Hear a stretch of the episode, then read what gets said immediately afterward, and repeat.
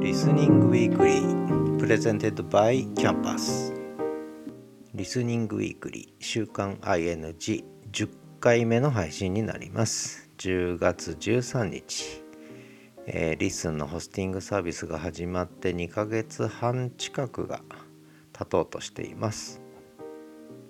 えー、この番組は毎週金曜日に配信する Listening Weekly という番組なんですが、えー、私が LISTEN と出会ったことで、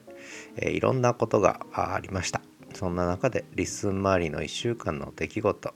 それから私が気になる番組エピソードを紹介させていただくそういう番組です。さらに私の1週間も振り返らせていただくという形になります。週1回金曜日に配信をさせていただいております。えー、10月半ばに近づいてきましたね。札幌はだいぶ寒くなりました、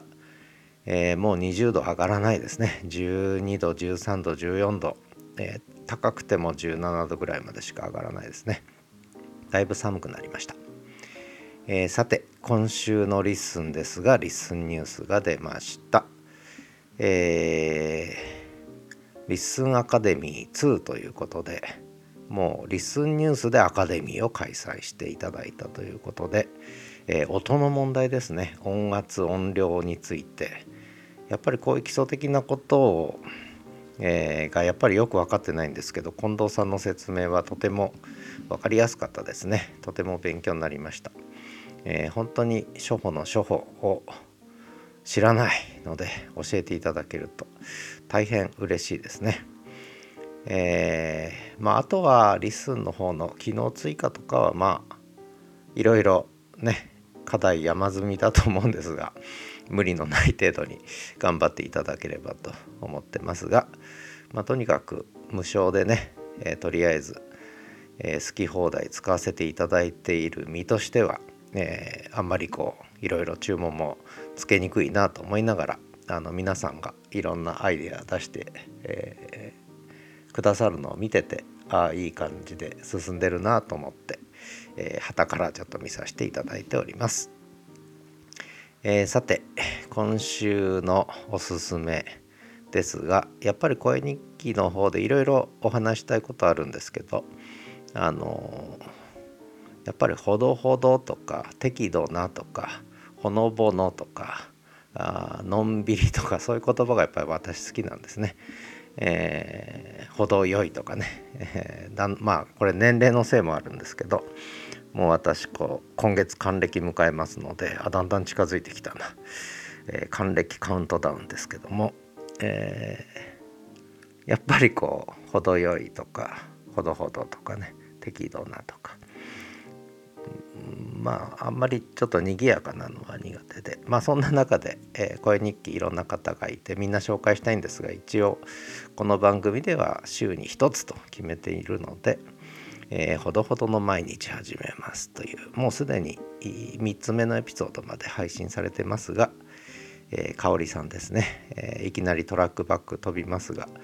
あのご迷惑でしたらおっしゃってください、え、紹介させていただきます。えー、ほどほどの毎日始まってそれから日常のお話をねされていて、えー、長野の松本に住まれてるということで松本は私あのいろいろ思い出ありましてまあ温泉も行かせていただいたんですがいくつかね、えー、やっぱり松本松本城が好きですね。あと白線流しのあの川名前なんて言いましたかね。えーもいいですね。あの結構あの名古屋に住んでたので今は札幌なんですが名古屋からだとバス1本で、えー、バス乗っちゃえばもう寝てても、えー、長野あるいは松本に着くということで、えー、結構便利ですね。信州大学も好きですね雰囲気がねとてもいい感じです。まあよく行かせていただいたなということでえー、それもいいですね。松本の話期待してます。あとはちょっとその、えー、これどこまで言っていいのか分かりませんけれども少しホームページの方見させていただいたらこう私が結構愛用してた野菜の宅配のイラストも描かれてるってことでああこのイラスト描かれてたんだなんてね書いてらっしゃるんだなんてこともちょっと見させていただきました、えー、そんなことで、えー、かおりさんの「ほどほどの毎日」いいですね。やっぱり毎日ほどほどがいいですよね。そんなことで、えー、のんびり聞かせていただいております。さて私の1週間を振り返りますがまあちょっとあんまり気分的にはあんまりいい状態じゃないですね。えー、ちょっとプライベートでいろいろ悲しいお知らせもあったりしたので、まあ、そんなことも含めていろいろちょっと物思いにふけりがちになってるのとあとはそうですね あの久しぶりに20年ぶりぐらいに村上春樹を読んで20年ぶりじゃないなもっとだな最後に読んだの1990年の初頭だから、えー、30年以上ぶりぐらいに30年以上ぶりに村上春樹を読んでやっぱり村上春樹さんを読むといろいろ自分のこう内面をいろいろ考えちゃうしいろんな思い出に浸ってしまう部分があって。まあそれでその話も少し街とその不確かな壁についても少し別の番組でお話をさせていただきました。それから結構映画ネタがね、えー、恋日記界隈でちょっと盛り上がってて、まあ、私も映画の番組持ってるので、まあ、そこで連想ゲームみたいなもんですけどそこで出てきた映画との連想で、えー、いろんな映画を思い出してしまってえー、昨日か一昨日は2本連続でちょっと映画の紹介アップさせていただいたんですがまだちょっと頭の中にいくつかあってどうしようかなっていうでただこれ思い立った時にやらないと忘れちゃうんですよね。やっぱり鮮度が重要。で私ポッドキャストのいいところはうんまあ YouTube なんかとちょっと違う違うっていうかやっぱり映像を作り込むよりやっぱ音声の方がまだ手軽ですのででしかも LISTEN の声日記とかいうのが出てくるともっと手軽になってきてって、えー、それでそういう意味では速報性というか機動力というかこうまあオンデマンドなんだけどやっぱりオンタイムに限りなく近く配信できるというところは結構やっぱりいいところかなと思ってるんでまあそれはあんまり遠慮せずにねもう思いついたらアップさせていただいてるっていう感じですね。それからあとは毎週水曜日と日曜日に定期配信してる「始めるラジオキャンパス」っていうのがあるんですがそれも2ヶ月目が終わって、え2ヶ月目の節目のボーナストラックを、え配信させていただいたということですね。まあこれは本当にもうイメージとしては昭和のラジオというイメージでやらせていただいてるんで、まあ、本人が一番楽しんでてね聞いてる人はあんまり多くないんですが、まあ、ただあの結構あのちゃんと聞いてくださってる方もいるということで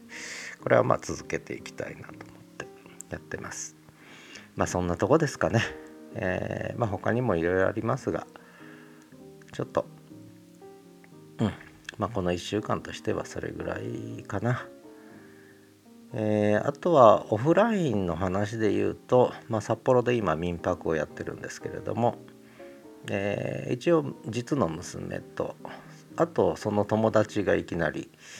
宿泊されて2泊していきましたね。でそんなこんなしていたら、えー、10月の下旬に2組ですね。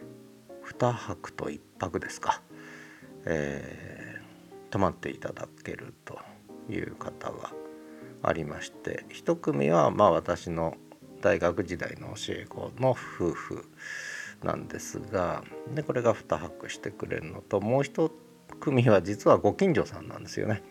でうちで飼ってる北海道犬東一郎くんにもメロメロになっちゃったということでもうどうしても泊まりたいという話で本当にもう歩いて12分のところに住んでる方がお泊まりをして東一郎くんとこう触れ合いたいというまあそんな話ですね。で合わせてちょっとジンギスカン体験も一応できるんですけど自分たちでやっていただくんですが調理は提供できないことになってるのでそういう許可ももらってないのでね。民泊の許可はもらってるんですけどまあ、それで、まあ、自分たちで火起こしからジンギスカンをやっていただくという、まあ、そういう体験もちょっとしていただいて。で意外とこれ炭に火つけるまで大変なんですよね。やったことがない人は何度やっても火がなかなかつかない。いうことなんですがそれも体験していただくということでまあやったりしてまあそれがまあ再来週ですけどね 再来週のちょっと10月下旬の楽しみですかね。まあそんなところです。ということでまあ相変わらずポッドキャストの方はえ、コンスタントにやらせていただいてます。楽しくやらせていただいてます、えー、またリスンアカデミー、えー、ためになる情報いただければ嬉しく思います。あそれからリッスントークはちょっとそんなこんなでですね。ちょっとちょっと気分的に参加できなかったので申し訳なかったなと思ってるんですが参加したかったんですけどちょっとねやっぱりちょっと殻に閉じこもってたわけじゃないんだけど、うん、少しこう自分の中を見つめ直してるような感じがちょっとあって。まあやっぱり一番大きいのはちょっとね、えー、同級生が1人亡くなったというニュースが訃報が入ってきたことが結構引きずってるかな。